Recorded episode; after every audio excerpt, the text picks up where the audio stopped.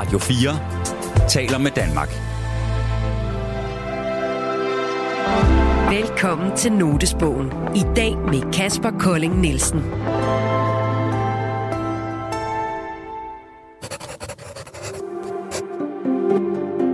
En notesbog, jeg synes, det kan være, det, altså, det kan jo dels være et sted, hvor man skriver noget, der er meget personligt for sig selv.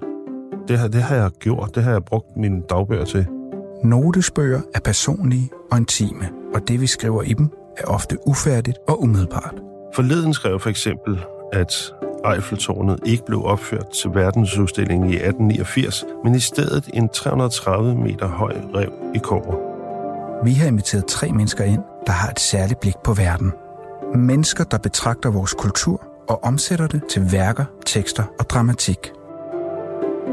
Det er journalist Torben Sangel, dramatiker Line Knudsen og forfatter Kasper Kolding Nielsen. Når jeg sidder og skriver, øh, så holder jeg nogle pauser på en eller anden måde, eller kommer i tanke om noget andet, eller skriver noget, som jeg ikke lige skal bruge. I dag er det Kasper Kolding Nielsen, der åbner sin notesbog. Jeg skriver et eller andet ned, som jeg gerne vil gemme til en senere lejlighed. Et, et eller andet, jeg har lyst til at skrive videre på, eller jeg har lyst til at overveje noget mere. Velkommen til Notesbogen på Radio 4.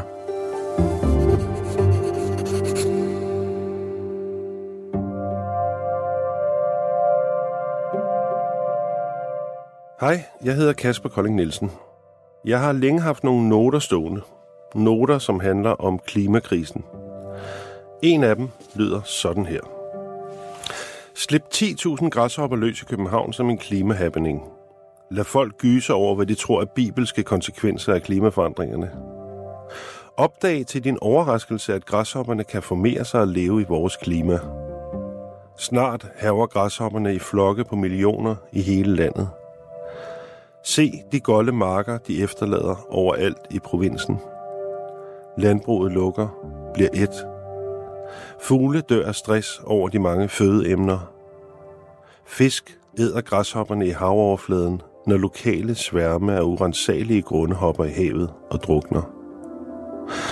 Der er så mange, at det er som om, at de er blevet ligeglade med deres liv. Det er en note, jeg skrev for nogle måneder siden, Øh, ved ikke rigtig hvorfor. Men jo, det ved jeg godt. Det var lidt i frustration over. Jeg synes, at nogle af de klimahappenings, der var, øh, var lidt kedelige. Øh, og måske henvendte sig til et lille, lidt indspist publikum. Og så tænker jeg, mm, det kunne være sjovt at lave nogle andre slags klimahappenings. Øh, og så tror jeg også, at jeg skrev den her note, fordi jeg føler et ansvar for klimakrisen, og det lyder virkelig fint. Men det er fordi, at jeg er forfatter, og jeg er sådan nogenlunde god til at skrive, og jeg har i hvert fald adgang til medierne. Og derfor føler jeg et ansvar for, hvordan vi taler om klimakrisen. Og det er en virkelig sær situation, vi er i lige nu, fordi det forhold, at verden er ved at undergå en enorm, voldsom og måske irreversibel forandring af i hele verden, og som vil påvirke alle kommende generationer på den her planet. Så det er ikke længere noget, vi læser på forsiden af aviserne. Det er noget, man kan læse om nederst på side 3. Og det er i sig selv en enorm besønderlighed, synes jeg. Og det får mig til at tænke, er der et eller andet, vi gør forkert? Er det fordi, at klimakrisen bare er kompleks og uoverskuelig, og det er uoverskueligt for os som borgere at handle på det på en meningsfuld måde? Er det, er det det, der er problemet? Eller er det fordi, at klimakrisens mest alvorlige konsekvenser først vil ramme for alvor om 100 år? Om 200 år i øvrigt. Øh, og, det der, og det derfor ikke er, du ved, vores akutte problem. Eller er det fordi, at vi på en eller anden måde taler om det på en forkert måde? Det er jeg rimelig optaget af. Spørgsmålet er selvfølgelig, og det er det, det her program skal handle om i dag, hvordan vi snakker bedst muligt om klimakrisen, så vi øger chancerne for at undgå en katastrofe. Og så kan det også være, at det kunne være ret sjovt i den forbindelse at komme omkring, hvad en god klimahappening eventuelt kunne være, som faktisk virker. Og til at diskutere alt det her, altså klimakrisen og den grønne omstilling og hvordan vi taler om det, har jeg inviteret en gæst, som er en af de klogeste, jeg kender nemlig Jens Mathias Clausen. Jens Mathias er programchef for EU og ansvarlig for COP-forhandlingerne hos Klimatænketanken Concito. Jeg kender Jens Mathias, fordi vi arbejdede sammen i Klimaministeriet i sin tid, hvor jeg var taleskriver for ministeren, og Jens Mathias var strategisk rådgiver for ministeren. Før han var det, var han klimapolitisk leder i Greenpeace. Og det, jeg gerne vil høre Jens Mathias om, det er, hvad han synes, at jeg bør gøre som kunstner, og hvad kan man sige, en eller anden form for mediepersonlighed.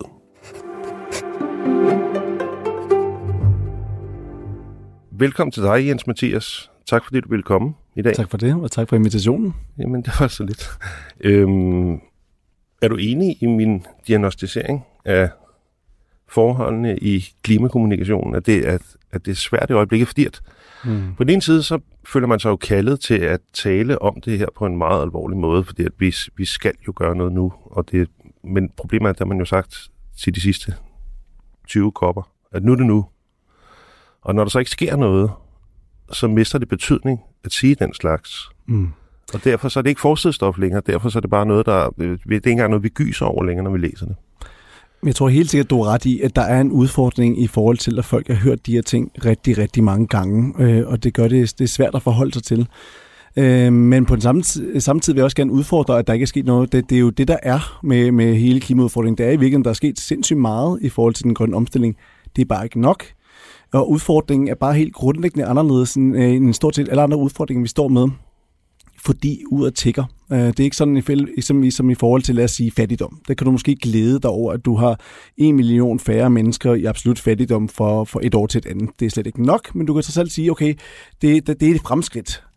Det kan du bare ikke helt på samme måde, når det, når det handler om, øh, om klimaforandringerne det bliver du nødt til at sige, se på, jamen, altså, lever det op til, hvor hurtigt det her skal gå, og, og i hvor stort omfang man skal, man skal gøre det.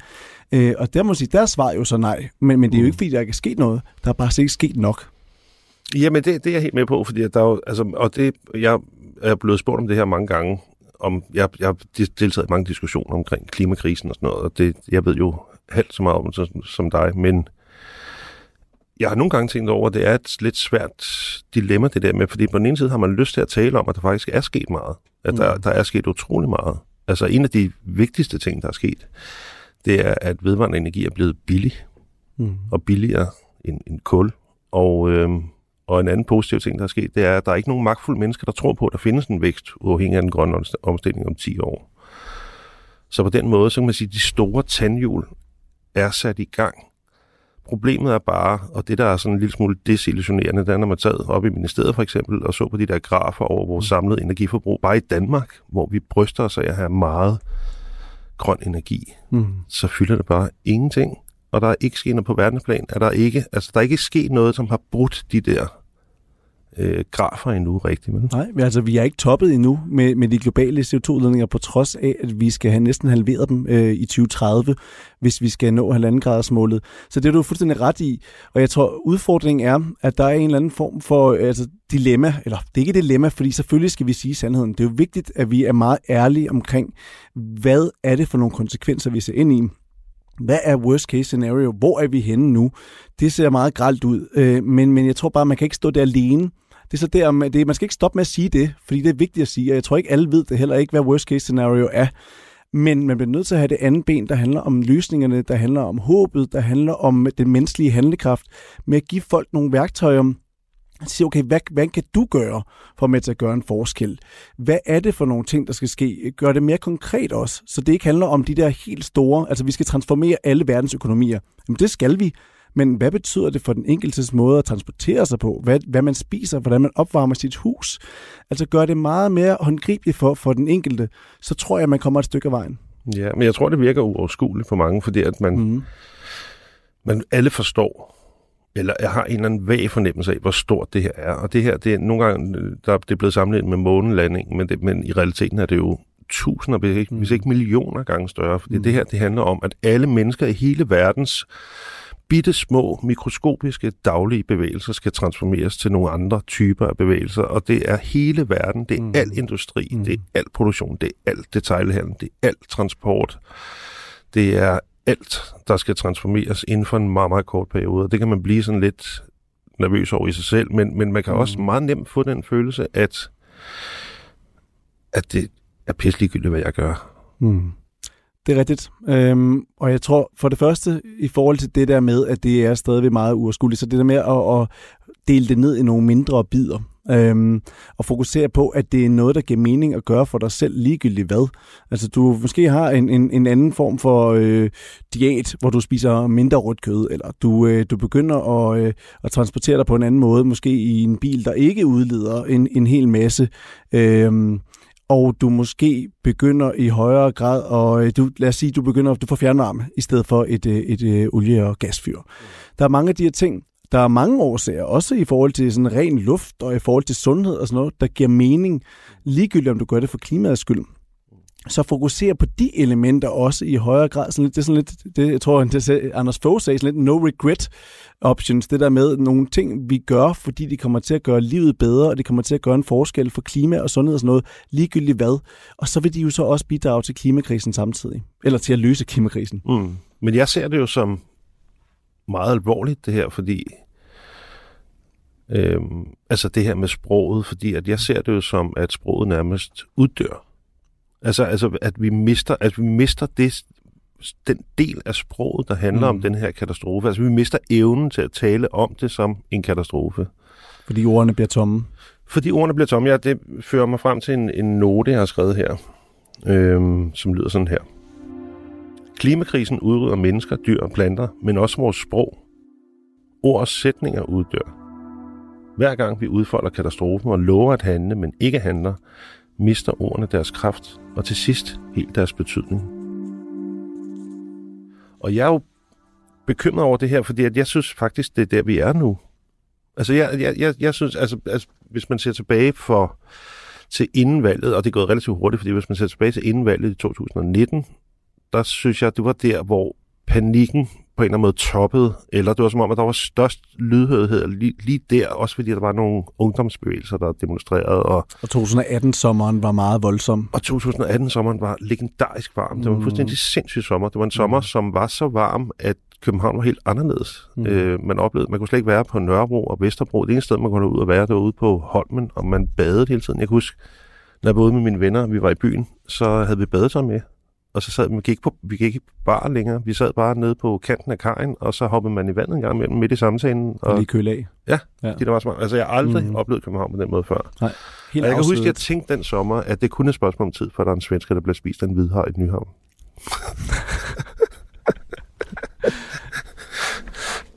Men øh, nok om det. Du lytter til Notesbogen på Radio 4. Men øh, Jens Mathias, det der er ved det, det er, vi står, klimakrisen er så alvorligt, at man bliver nødt til at tale om det her som en katastrofe. Også fordi, at der sker nogle ting, der gør, at, at udviklingen måske bliver, kan risikere at blive irreversibel, hvis vi ikke handler hurtigt nok. Ikke? Så derfor bliver man nødt til at tale om det som en katastrofe. Altså, vi har, vi har faktisk brug for mm. en eller anden form for katastrofekommunikation, men den er, den er blevet umulig nu. Den er blevet umuliggjort af de sidste tre års katastrofekommunikation, som er ført op af, øh, som ikke er fuldt op af tilstrækkelig handling. Og det er et kæmpe problem, mener jeg, vi står med. Og, og, og, så du ved, ja, det er fint nok det der med at gøre noget selv, og vi skal være bedre, vi skal være bedre til at, at være positive og tænke, at vi kan skabe nogle forandringer, men vi har jo faktisk også brug for den anden type af kommunikation. Så hvordan kan man overhovedet tale om, om det Jamen, jeg tror, der er flere ben i det. det. Dels er der, ja, det helt grundlæggende, vi skal tale om det, som det der er også, fordi folk skal vide, hvad de står overfor. Der er sådan et uddannelseselement i det, og sådan, at den, er, den er ærlighed, jeg talte om før, mm. den skal jo være der. Men det man også ved, det er, at i forhold til at få folk til at handle, så er det meget få mennesker, der handler, når de kun bliver konfronteret med det. Øh, rigtig mange mennesker bliver apatiske, og så handler de slet ikke. Og så får du alle mulige coping-mekanismer ind. For eksempel folk, der begynder måske at benægte, at overhovedet er et problem. Eller de negligerer det. Det er der ikke så mange, der gør mere. Jamen, der, er stadigvæk, der er stadigvæk folk, der gør det, og måske endda i stigende grad. Jeg tror faktisk endda i, i, i forhold til, hvor stor en udfordring det er nu så for nogen. Øh, så det kan godt være, at de ikke helt benægter det, men så negligerer de det. Siger måske, at det ikke så stort et problem alligevel. Mm. Eller de fortæller sig selv, at fordi jeg ikke længere bruger plastiksuger, så gør jeg min del. Det er sådan en kendte coping-mekanisme over for sådan noget her. Men hvis du gerne vil anspore folk til at handle, igen, der er nogle få, der handler på baggrund af den form for frygt, vrede og desperation, som kommer alene ud for det. Men så skal du også give dem et handlerum, du skal give dem et håb. Øh, du, skal, du skal vise nogle veje ud af det. Du skal sige, at, at hvis, også igen, det handler ikke om, hvad den enkelte gør nødvendigvis. Det handler om, hvis vi gør noget sammen, mm. så kan vi med til at, at få en, altså ændre på den fremtid, vi ser ind i. Fordi hvis du ikke har den fornemmelse, at du kan det, jamen så bliver folk apatiske. Jamen det er jeg helt enig i. Altså helt enig i, at vi skal handle. Vi skal gøre noget hver især. Men, det er også, men jeg taler måske mere om det her med at skabe en, en folkelig bevægelse omkring det her, mm. som måske ikke kun er foregår i Danmark, men som foregår alle mulige steder. Altså nu, nu så vi de gule meste for nogle år siden i Frankrig. Der er nye bevægelser nu i Frankrig, men på baggrund af, at benzinpriserne blev hævet utroligt lidt. Altså der, altså der, der er, er virkelig ikke en bred folkelig opbakning til enorme investeringer i en omstilling af vores samfund. Det, det, det, det er min vurdering, at det tror jeg faktisk ikke, der er. Men handler det ikke også om, at man så kommer til netop at se øh, klimapolitik i et eller andet vakuum? Altså, der var grunden til, at der var gule veste, det var jo fordi, det blev set. Det var ikke folk, der nødvendigvis var mod klimahandling. Faktisk har undersøgelser vist, at der var mange af de folk, der var i de gule veste, der sådan set var for det. Det handler mere om, at det var summen.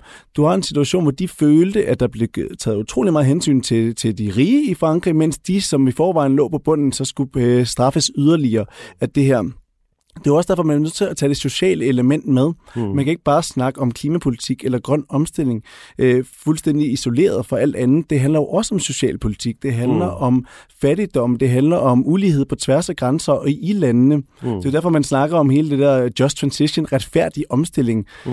Ellers sker det ikke. Nej, det, det er helt enig Men hvis du ser på, hvad, hvad, hvor Danmark bliver delt i dag, fordi jeg synes, en, en ildevarslende ting, der foregår også i dag, nu det kommer til at lyde som en helt deprimerende dommedagsprofet, men det er jo også. Men en af de ting, som jeg synes er en lille smule ildevarsende i dag, det er, at vi lever i Danmark, som er et af de absolut rigeste lande i verden. Vi er et lille land. Vi er et højt specialiseret land. Vi har et meget højt uddannelsesniveau i Danmark. Øh, og vi er et meget homogent land, mm. øh, hvor der faktisk ikke er særlig mange fattige. Det kan godt være, at vi er blevet lidt mindre sociale, end vi har været på et tidspunkt. Vi er stadig meget sociale og, ja. og sådan nogle ting. Men, men, men det, jeg synes er en lille smule ildvarslende i dag, det er, at selv i Danmark sker der en opsplitning af, af vores land, som jeg synes er meget tydelig i, man kan se det på forskellige måder, men det er en opdeling, der handler om, det, det, det er et skæld, der ligesom er blevet større mellem by og land. Mm. Og som introduceres den her forskel på alle mulige måder i det politiske system, i du ved, pressen, i diskussioner, debatter, i identitetspolitiske spørgsmål. Et godt eksempel på det, synes jeg, er partiet Venstre, som en, engang var et, en blanding af et landbrugsparti og et, øh, et handelsparti, som, hvor, øh, som kunne samle de fælles interesser, som landmændene havde, og de handlende i storbyerne havde, omkring nogle liberale dagsordner. Men i dag, der det, der udgør de to ben i Venstre, landmandsgruppen, eller den gruppen i, i provinsen, og så øh, de næringsdrivende i byerne, så lad os sige, de er repræsenteret ved, ved dansk industri. De to grupper er så langt fra hinanden nu, som nogle grupper måske overhovedet i Danmark, så, så intet parti kan skrive over den enorme forskel, der er internt i partiet Venstre. Så partiet Venstre er på en måde dødt som koncept. Det findes ikke længere som idé, fordi der er blevet introduceret en så, et så enormt skæld mellem land og by. Og det synes jeg i virkeligheden oplever som måske et større problem end det sociale problem lige præcis i Danmark, at, at, at det, der illevar sådan, det er, hvorfor kan vi ikke snakke sammen om det her? Det kan da ikke være rigtigt, at vi ikke kan snakke sammen om det her i, i, i Danmark, det rigeste sted på jorden. Hvis vi ikke kan det her, hvordan fanden skal man så kunne gøre det i Frankrig, eller men, for den sags skyld i Indien, eller alle mulige andre steder? Men, men og det tror jeg, du også, du, du sætter fingeren på netop et, et rigtig øh, ømt, eller i hvert fald et vigtigt punkt, det der med dialogen og samtalen på tværs, at man, at man måske også for meget kommer til at tale øh, til sit eget ekokammer, og preaching to the already converted, ikke? Altså, ja. hvordan formår du også at inddrage dem, der måske er i tvivl af den ene eller anden øh, grund, eller dem, der måske er direkte øh, altså skeptiske over for, at det overhovedet er et problem, fordi vi kan simpelthen ikke, vi har ikke råd til bare kun at snakke til dem, der allerede er enige, uh-huh. øh, og det er heller ikke en ordentlig måde at gøre det på.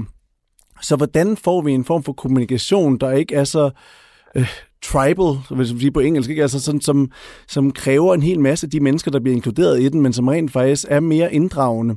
Mm. Øhm, og det jo, tror jeg også noget, handler noget om at se på, altså i forhold til kommunikationen, mm. hvordan kan man i højere grad øh, forholde sig til forskellige målgrupper på forskellige vis, tage deres værdisæt med, når man snakker til dem. Hvad er det for nogle ord også, de forstår? Hvad er det for nogle ting, der bekymrer dem? Mm. Tal ind i det i langt højere grad. Du skal, altså for eksempel, hvis du snakker til investorer eller virksomheder, så giver det rigtig god mening at snakke om risiko og sådan noget, for det er jo den måde, de normalt tænker på. Mm. Sådan øh, usikkerheder og sådan noget. Men du skal jo snakke på en anden måde til folk eksempelvis i, i landbrugssektoren, eller, eller folk fra fagbevægelsen, og sådan noget, som hele tiden prøver at relatere mm. den udfordring, der er klimakrisen, til det, der giver mening for dem, det sprog, de forstår, det, de er bekymret for, de mm. værdier, de har. Ikke? Du lytter til Notesbogen på Radio 4. I dag er det forfatter Kasper Kolding Nielsen, der udforsker sine noter om, hvordan vi taler om klima sammen med Jens Mathias Clausen fra den grønne tænketank Concito. Derfra, hvor du sidder, hvad så du gerne, at sådan nogen som mig gjorde?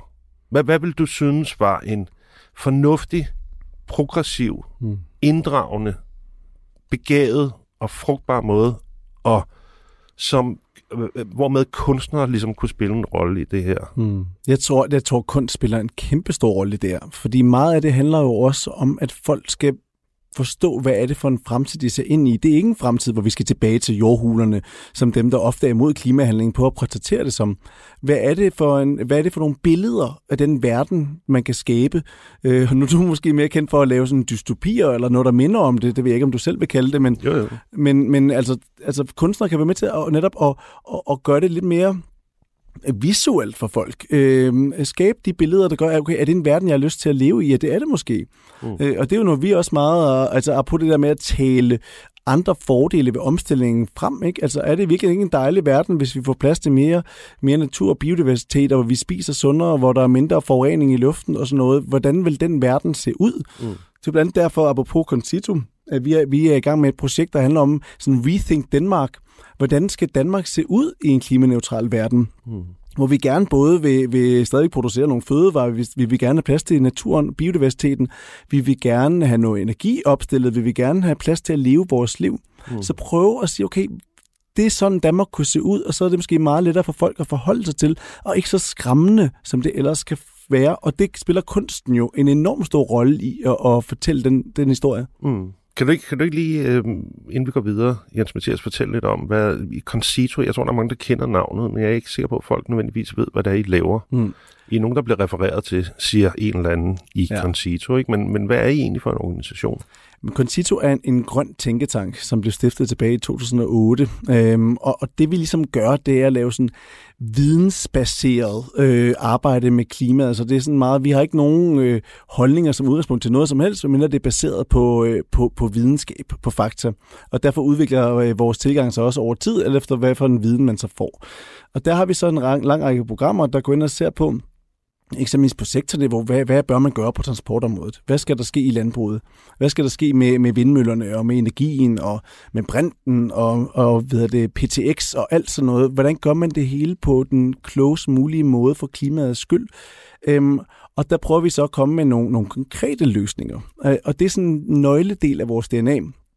Det, det ene ting er, at vi selvfølgelig også øh, er helt ærlige omkring klimavidenskaben, og det har vi også nogle sindssygt dygtige folk, der arbejder med og fortæller, hvordan det virkelig ser ud. Men en integreret del af vores arbejde er altid at sige, men hvad kan vi så gøre? Mm. Altså, vi går ikke bare ud og kritiserer nogen, selvom der, der ved Gud kan være masser at kritisere. Vi siger, men hvad mener vi så, man bør gøre i stedet for? Mm. Så konkret som overhovedet muligt. Mm. Anvise de der løsninger, men også tage de svære samtaler.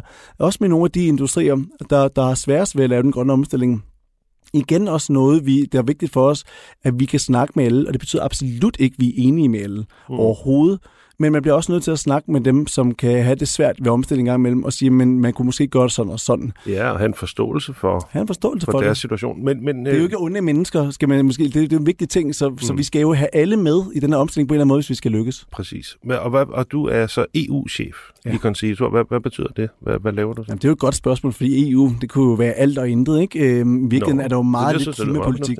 Ja, det synes jeg også. Altså klimapolitik i Danmark i virkeligheden, så mange, meget få i virkeligheden snakker om det, det er jo næsten for alt vedkommende dikteret af EU på den ene eller anden måde, enten gennem rammer fra EU eller ved direkte politik fra EU. Mm. Der er meget få ting, vi gør, som ikke på en eller anden måde kommer reguleret fra, fra Bruxelles. Mm. Øhm, så det betyder jo også, at hvis man for alvor vil gøre noget ved klimaet, så skal man også arbejde gennem EU. Også fordi en, altså en grundtankegang i Concito, det er jo, at vi laver ikke noget, der kun er relevant i Danmark. Det prøver vi i hvert fald at være med, fordi Danmark trods alt er så lille en del af det globale problem. Alt, hvad vi laver, skal på en eller anden måde kunne anspore eller inspirere til forandring på globalt eller europæisk plan. Mm. Så derfor var det naturligt for os at lave et EU-program, der tænker øh, det til ende. Hvordan kan vi samarbejde med europæiske partnere? Hvordan kan vi få de løsninger, vi har identificeret i Danmark, ud og leve andre steder i verden? Mm. Hvordan kan vi lave de, øh, de fælles modeller sammen med andre store tænketanke i Europa, som eksempelvis kan reformere øh, landbrugsstøtten i, i EU, eller, eller hvordan kan man øh, på mere fornuftig vis øh, gå ind og, øh, og lave klimamål og sådan noget. Så det, det er sådan ligesom tænke den til ende og være meget mere relevant på global plan også. Du lytter til Notesbogen på Radio 4. Du, jeg synes, du sagde noget rigtig interessant før også, som det kunne være sjovt at udfolde lidt mere. Du sagde, at som jeg fornemmede det, så sagde du, at det handler ikke kun om penge og særinteresser, men det handler også om national identitet. Øh, det er jeg meget enig med dig i. Kan du ikke prøve at, at forklare lidt mere om, hvad du mener? Altså, fordi jeg har tænkt sådan noget med, at, du, at det bølgende korn, det indgår i vores salmer. Altså, ja. det er jo, det er ja. billedet af vores mm. land. Altså, mm. Præcis. Og ja. de der små gårde der, bindingsværk og, og hejsflag og alt sådan noget, og i weekenden er der jo meget få af den form for, for landbrug tilbage i, i Danmark. Øhm. Men der er der i Frankrig for eksempel. Der Jamen, er rigtig er meget lokalproduktion ja. af oste Præcis. og vin og alt muligt. Præcis. har været det historisk, ikke? Og det spiller en rolle i forhold til deres Det er en kæmpe stor rolle, men selv i Danmark kan man da godt mærke det. Altså det kan godt være, at vi ikke har så meget af det mere, men der er der en helt klar sådan stærk forbindelse til sådan det Morten Korske, Korske Danmark. Og, øh, og det er noget, som landbrugssektoren har i langt højere grad end mange andre sektorer. Mm. Det kan da godt være, at der er nogle få, der arbejder på øh, stålvalterier et eller andet sted, der har en stærk sådan kulturel øh, eller værdimæssig tilknytning til lige præcis det erhverv, men det er jo slet ikke på samme skala. Øhm, så, så det betyder utrolig meget i forhold til, hvilken politisk øh, råderum du har, hvilke manøvrerum du har i forhold til at løse problemerne. Altså, hvordan det, er det, passer det ind i den nationale opfattelse? For vi har jo brugt en del kul i Danmark, men det har jo aldrig været noget, vi har forbundet med et, som sådan. Det er jo ikke noget, vi har Nej. gået og været stolte af. Vi har jo heller ikke haft miner selv og sådan noget. Nej, ligesom men, England og andre steder. Præcis, Frankrig, og... Nordengland, ikke? Mm. Eller Polen og så videre. Hvor, hvor det at være minearbejder, det var ofte i de regioner, hvor gik fra, fra far til søn og så videre. Mm. Og selvom det var ekstremt øh, hårdt arbejde og farligt arbejde og sådan noget, så var de jo stolte af det. Det var den måde, de fik, fik mad på bordet til deres familie. Mm. Det kan man ikke bare komme og tage fra dem. Så derfor skal man tænke i at samarbejde, altså tale ind i det, tale ind i de værdier, de har. Samarbejde med, lad os sige, de fagforeninger, der repræsenterer dem de steder, der forstår det. Så det er jo også samarbejde med dem, hvis bud, altså det, at de stoler på budbringeren i sådan en situation, ikke? Jo, men det er fucking svært at ændre sådan noget. Ja. Det er kultur. Kultur, men, men, men jeg tror ikke, vi, vi kommer svært. ikke i mål i forhold til klimakrisen, hvis vi ikke får ændret på noget kultur der også. Kultur Nej, også. Hvordan, gør man, hvordan, hvordan gør man så det? Ja, det er måske det, det, der tilbage til kunstnerne. Ja, fordi altså, at, at, altså. at, at, så, jeg, det, jeg vil gerne svare på det, fordi at, da jeg startede i Klimaministeriet, fik jeg at vide, at, øh, at grund til, at, at de synes, det var spændende at ansætte mig, det var fordi, at det, der skulle ske nu, det var så stort. Altså, det var lige efter valget i 2019, som Mette Frederiksen selv kaldte et klimavalg, og, og det, der skulle ske nu, det var så stort, hvis der skulle gennemføres så store reduktioner af alle sektorer i Danmark, at det, der var brug for nu, det var, at der skulle fortælles sådan en helt ny historie om, hvordan Danmark ville komme til at se ud. Og, og det, var, det, var, og det var derfor, jeg sagde ja til mm. jobbet, og derfor jeg søgte jobbet, og derfor jeg sagde ja til det, fordi jeg synes, det var helt vildt spændende netop at forsøge at udfolde, hvordan kommer det her til at se ud? Altså, hvordan kommer det til at se ud på landet? Hvordan kommer vi til at transportere os? Hvordan kommer vi til at få varer? Hvordan, mm. Hvor kommer varerne fra? Mm. Hvor, hvor skal vi producere? Varerne hen? Skal de måske producere? Vi skal sandsynligvis producere meget mere i Europa selv, men hvordan skal de transportere, transportere de her varer? Hvad, for, hvad skal vi spise? Ja. Hvad for nogle nye nationalretter skal vi have i stedet for stegflæsk med persillesovs? Øh, alle de her ting, som er i virkeligheden var meget visuelle og noget, du kan udfolde. Altså, ja. lad os sige, 80% af det øh, landbrug, vi har i Danmark, det er, det er fødevarer til, til husdyr. Øh, hvis man skal have færre husdyr, så kan man, så vi skal have nogle andre, vi skal til at dyrke nogle andre ting. Man kan måske også dyrke noget vertikalt i nogle væksthus og sådan nogle ting. Øh, vi vil have mere skov på landet og sådan noget. Altså, altså hvordan kommer det til at se ud at være på landet? Ikke? Mm. Og, øh, og det, det var egentlig det, jeg synes var spændende. Og det er det, jeg ser som... Jeg tror, det er det, jeg er, har besluttet mig for, at det er det, jeg gerne vil forsøge at bidrage med. Altså, altså denne her øh, visualisering af af, hvordan tingene kommer til at se ud. Ikke? Ja. Er politisk. Altså på en måde er det ikke et politisk projekt. Nej. Ja. Du lytter til Notesbogen på Radio 4. I dag er det forfatter Kasper Koning Nielsen, der udforsker sine noter om, hvordan vi taler om klima sammen med Jens Mathias Clausen fra den grønne tænketank Concito. Okay, jeg vil så øh, nu læse den her note op. Men det her, det er, jeg har skrevet en note, som handler om en måde at lave klima, en, en, en underholdende klimahappening, som jeg forestillede mig, man kunne lave, som, som jo løber lidt af sporet. Men det er fordi, at, at den diskussion, jeg godt kunne tænke mig at tage også nu, det er, skal man på et tidspunkt, og det, det, det kan du jo ikke svare på, men jeg tænker, at der vil komme mere og flere og flere klimahappenings, som vil tendere noget, som minder om en eller anden form for terrorisme, eller noget, som ikke er øh, lovligt helt.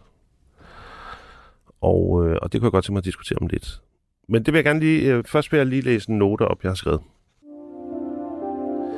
Slip 10.000 græshopper løs i København som en klimahappening. Lad folk gyse over, hvad de tror er bibelske konsekvenser af klimaforandringerne. Opdag til din overraskelse, at græshopperne kan formere sig og leve i vores klima. Snart hæver græshopperne i flokke på millioner i hele landet. Se de golde marker, de efterlader overalt i provinsen. Landbruget lukker, bliver et. Fugle dør af stress over de mange fødeemner. Fisk æder græshopperne i havoverfladen, når lokale sværme af urensagelige grunde hopper i havet og drukner. Der er så mange, at det er som om, at de er blevet ligeglade med deres liv. Det synes jeg jo kunne være en, en sjov klimahappening. Men generelt, men generelt, det er jo selvfølgelig en joke det her, ikke? men generelt så synes jeg, at nogle af de politiske happenings, som jeg husker, og som jeg tror, som jeg synes, folk husker bedst, det var for eksempel Solvognen, der lavede sådan noget, hvor, de, de, de, der, hvor der kom, øh, jeg kan ikke huske så meget, 100 julemænd ind og begyndte at dele gaver ud. Mm. De tog bare ting ned fra magasinet, og så begyndte de at dele det ud som gaver til folk. Det, synes, det, var, det var en skide sjov happening, ikke? Ja. Øhm, en anden fantastisk happening, det var jo Alotria, øh, øh, besætterne, som havde øh, øh, besat et hus, og så kom politiet og rensede stedet, og så havde de gravet en tunnel ned under vejen og var gået ud igennem en, øh, en butik i, i over den anden side. Ja, det kan godt huske. Alle, hu- ja, alle præcis. husker Ja. bare den historie, den var bare genial. Det var bare genialt gjort, og, og, og du ved, jeg, jeg, jeg tror som sagt, at at vi vil se, der vil komme mere og mere klimaaktivisme. Og, øhm, Utvivlsomt. Ja. og, ja, og så håber jeg bare, at det bliver noget... Men der er vel også forskel på, på, eller det kan jo godt være det samme, men aktivisme og, og happenings og sådan mere sådan værker. ikke? Øhm, Jeg tror, jeg tror, at kreativ kommunikation generelt øh, vil komme til at spille en større rolle, apropos hvordan får du øh, almindelige mennesker til at forholde dig til et problem, hvordan kan du gøre det vedkommende for dem, hvordan kan du få dem til at handle, Øhm, og der tror jeg, at kreativ kommunikation, altså i bred forstand, kommer til at blive, blive et vigtigt værktøj. Men, men sådan i forhold til også sådan mere, øh, altså mere, mere voldsom aktivisme, hvor det, hvor det bliver, øhm, som du siger, det kommer til at minde mere om terrorisme. Altså det, det er jo den risiko, vi, der vi også løber ved, at, det, at, at vi er så langt fra vores klimamål, og, og folk bliver mere og mere frustrerede og vrede osv., så, videre. så det er da klart en risiko, man bliver nødt til at forholde sig til. Øhm, det er jo næppe noget, der vil få sådan opbakningen til klimahandling til at stige i den brede offentlighed. Så det er jo også en, en, noget, man, man virkelig skal, skal tage alvorligt. Hvordan ser, altså, hvordan ser du fremtiden i, i, i Danmark og Europa? Er du, er du nervøs for fremtiden? Jeg tror, at jeg er ret optimistisk som person. Jeg tror, at det er min evne til, eller det er i hvert fald det, der gør, at jeg har en evne til at arbejde med klimapolitikken. Det er ikke alle, der kan det. Mm. Øhm, jeg kender flere kollegaer, der har måttet øh, stoppe med det, fordi at det simpelthen blev for voldsomt, når man, når man hele tiden arbejder med, med videnskab, man arbejder med, hvad er de, de konkrete fysiske konsekvenser, de menneskelige lidelser, det her allerede nu medfører rigtig mange steder. Mm. Nu snakker vi meget om Europa, men det er jo, men det er jo tifoldigt værre i det globale syd, i de lande, der har gjort mindst for at skabe problemet. Mm. Så det er jo meget voldsomt, så på en måde bliver du nødt til, tror jeg, at have nogle form for mentale sikkerhedsventiler. Altså det er det, jeg selv har. Men, men øh, mængden af lort er jo så massiv.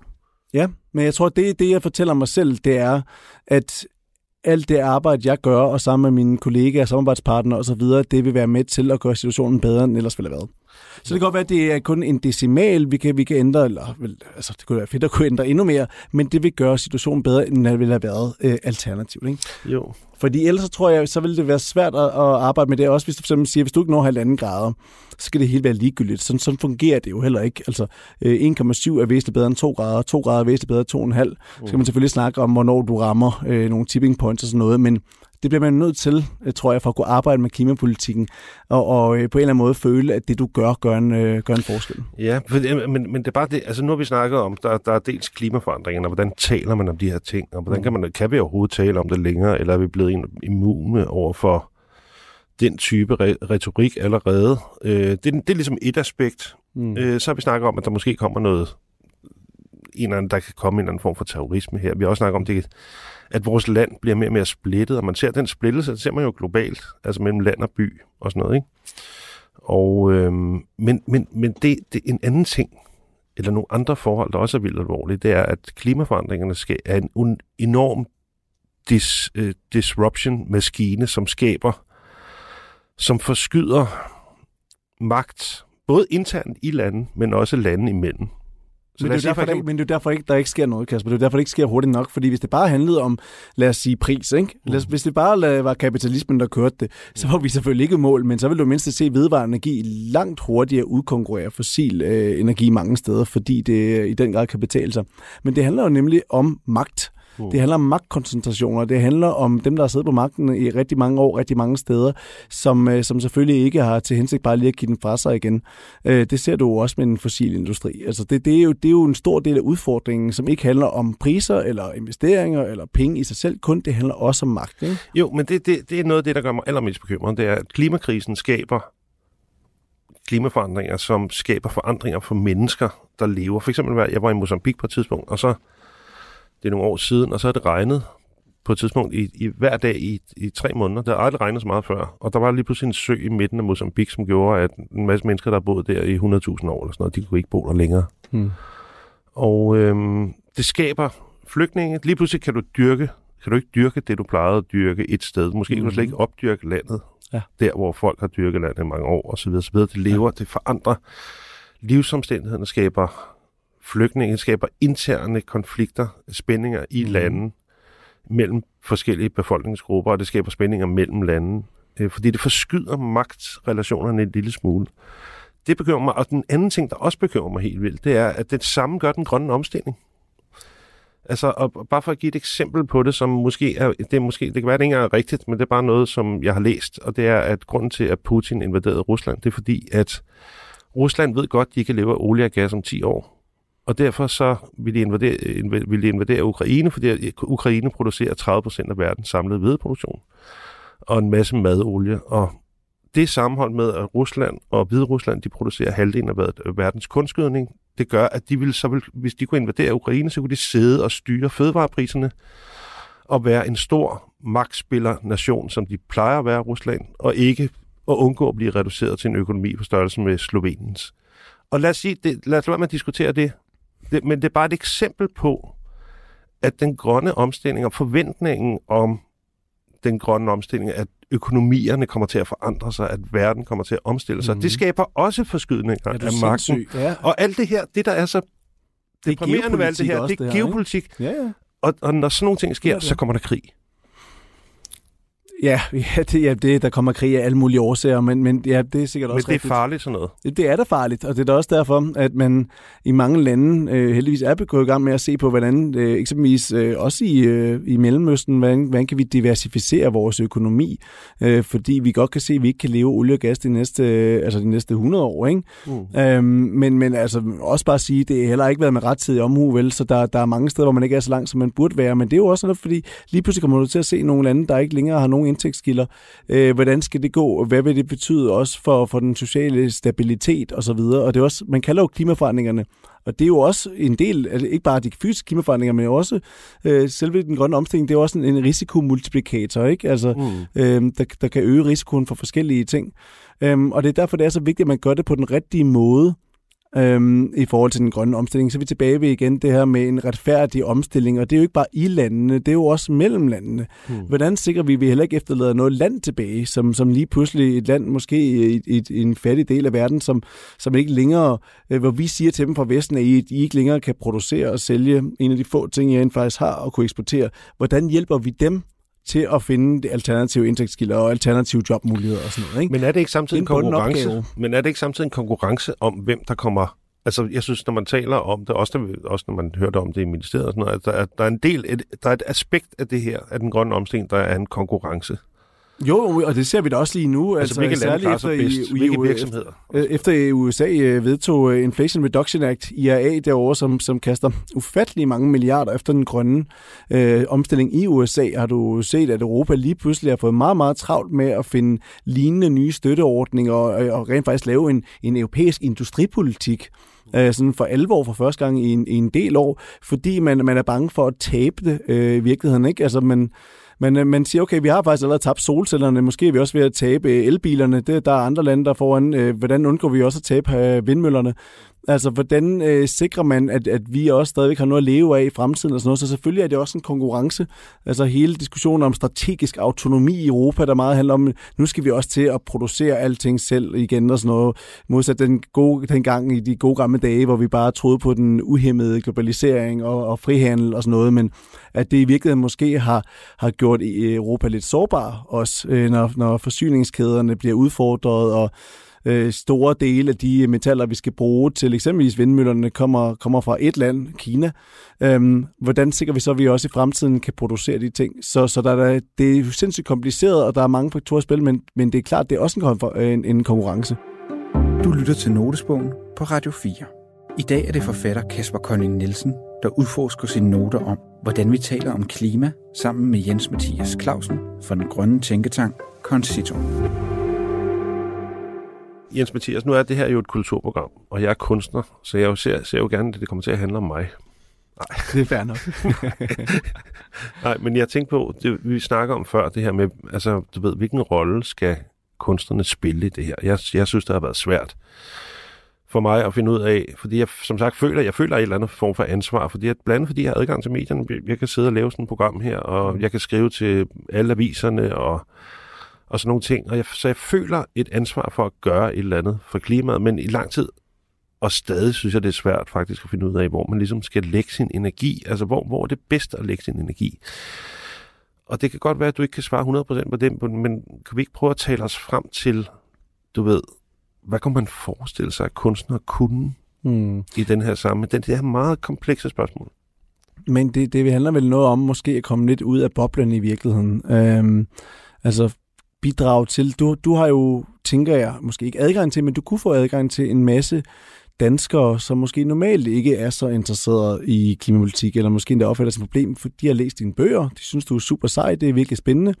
Øhm, kan du gå ud i et forsamlingshus i, øh, i Vestjylland og tage en snak med dem om det her på en eller anden meningsfuld måde, hvor du prøver at forstå, hvor de kommer fra, øh, og prøver at tilbyde nogle, ja, netop nogle billeder på, hvordan, hvordan fremtiden kunne se ud, også for dem, hvordan de kan blive en, en del af det på en måde, der også tager højde for deres levevis og deres, øh, deres værdier.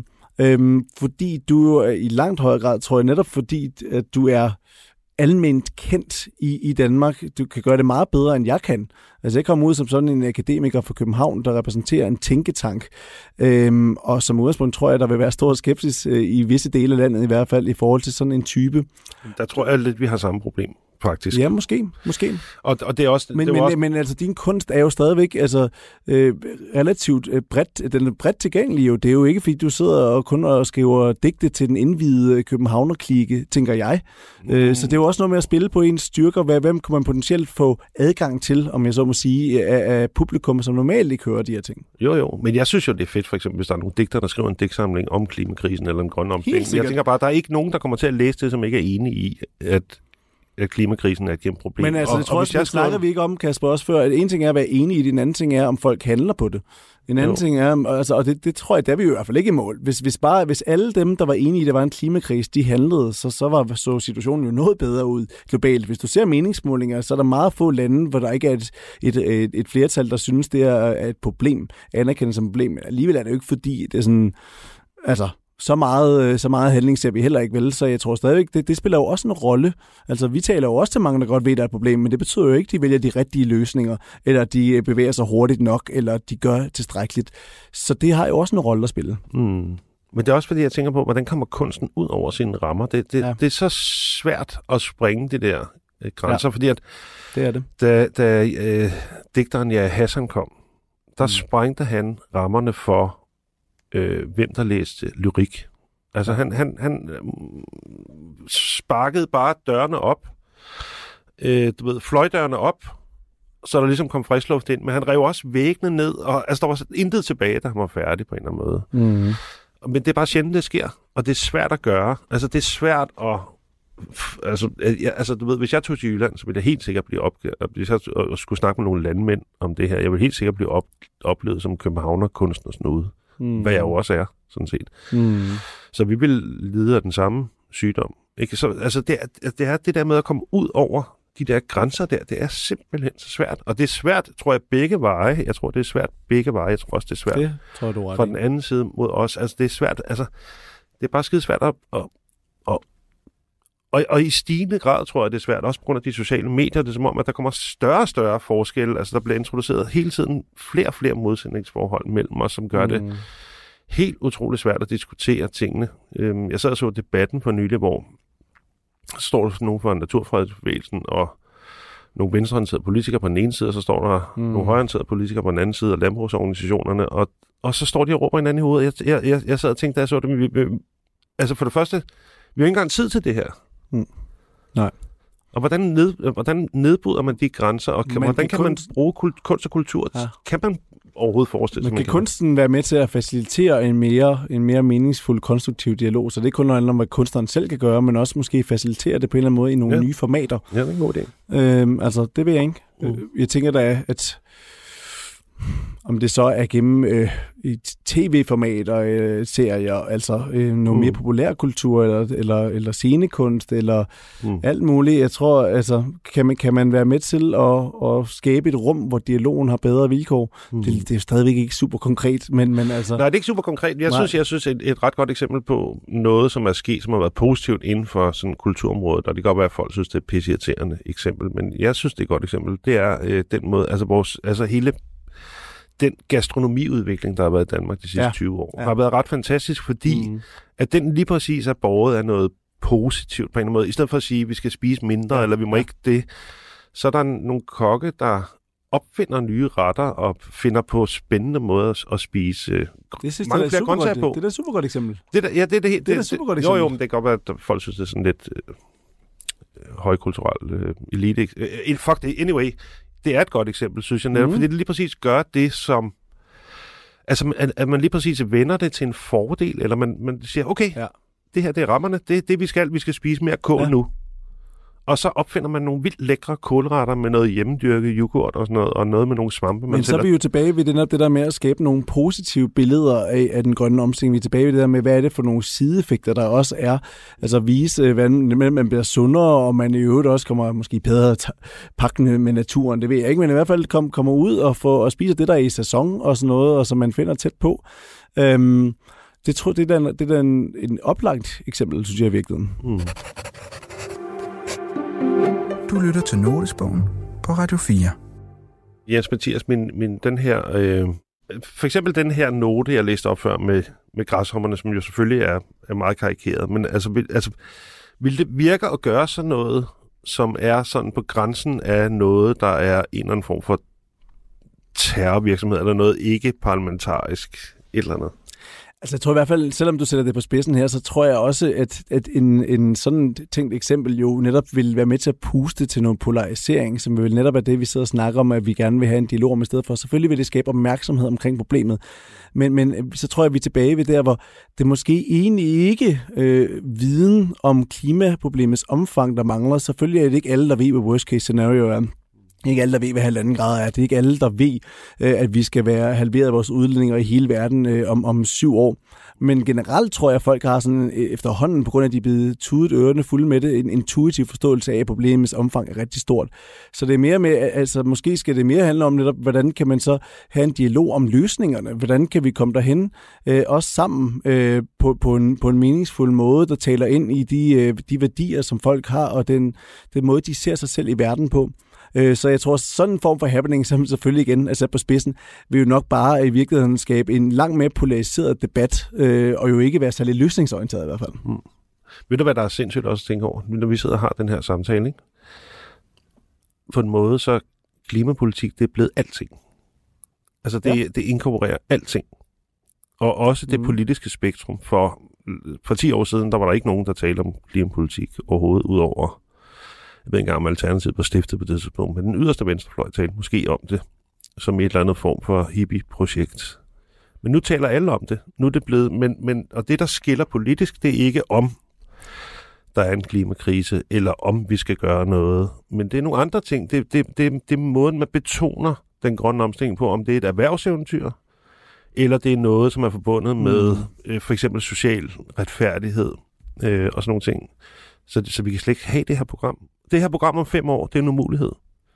Fordi der har vi forstået meget bedre alle sammen, at det handler om alting, det her. Vi kan, vi kan, du, vi kan virkelig ikke sidde og tale om klimakrisen. Vi, vi bliver nødt til at tale om bitte små aspekter, bitte små stykker af klimakrisen. Præcis, og det var også det, jeg prøvede at sige til at starte med, ikke? At, det, at det, også for at gøre det meningsfuldt, hvor folk bliver nødt til at simpelthen at tage det her kæmpe store tema, som er sådan alt omfattende, som skal ja. omkalfatre verden mm. og gøre det meget mere håndgribeligt. At sige, hvad betyder det for, hvad vi spiser, hvad vi transporterer os, øh, hvordan vi opvarmer tingene. Og det er jo det, vi, vi er ofte, det er jo også det, vi går i Concito ofte sidder og diskuterer nogle konkrete virkemidler i forhold til transportsektoren og sådan noget, fordi det er jo også sådan, du, du er også skaber forandring. Du skal selvfølgelig også have de store samtaler, du skal også have mm. de her samtaler om kulturens øh, rolle og værdier og sådan på et mere metaplan, mm. men du skal også komme helt ned og få din hænder beskidte og virkelig snakke om det på en meget mere håndgribelig vis. Mm. Øhm, fordi det er alt, og sådan kan man heller ikke snakke om problemer, hvis man gerne vil finde k- konkrete løsninger. Det synes jeg er en, øh, et, et godt sted at slutte. Mm. Jens Mathias Clausen, tak fordi du gad at komme i dag og dele din viden. Tak for invitationen. Det er en fornøjelse. Det var altid. Det er godt.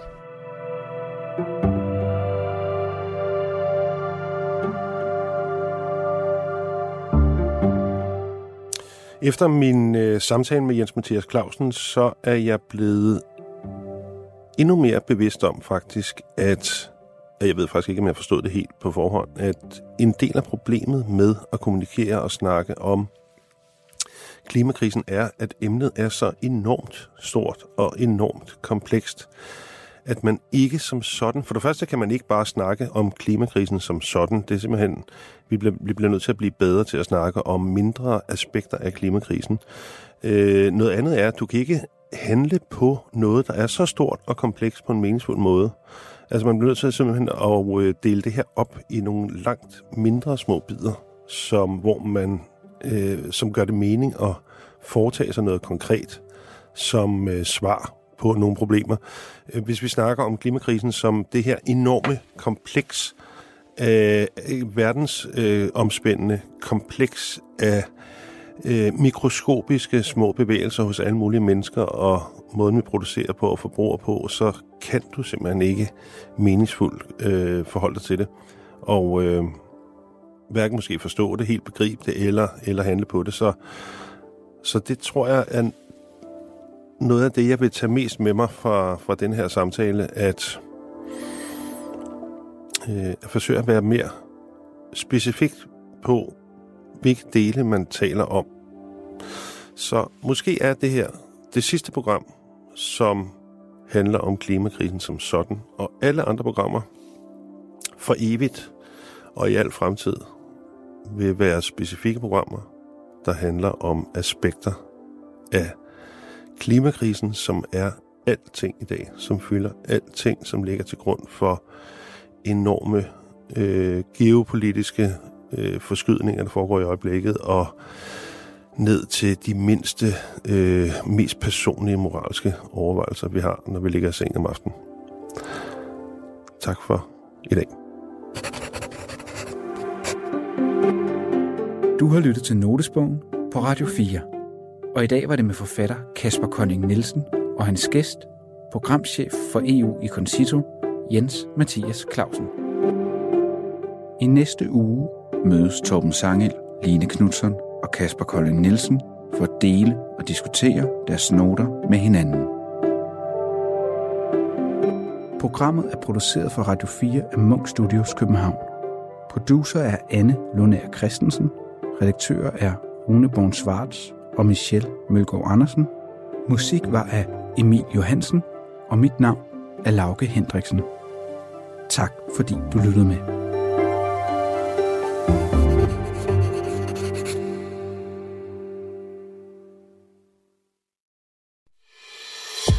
Du har lyttet til en podcast fra Radio 4. Find flere episoder i vores app, eller der, hvor du lytter til podcast. Radio 4 taler med Danmark.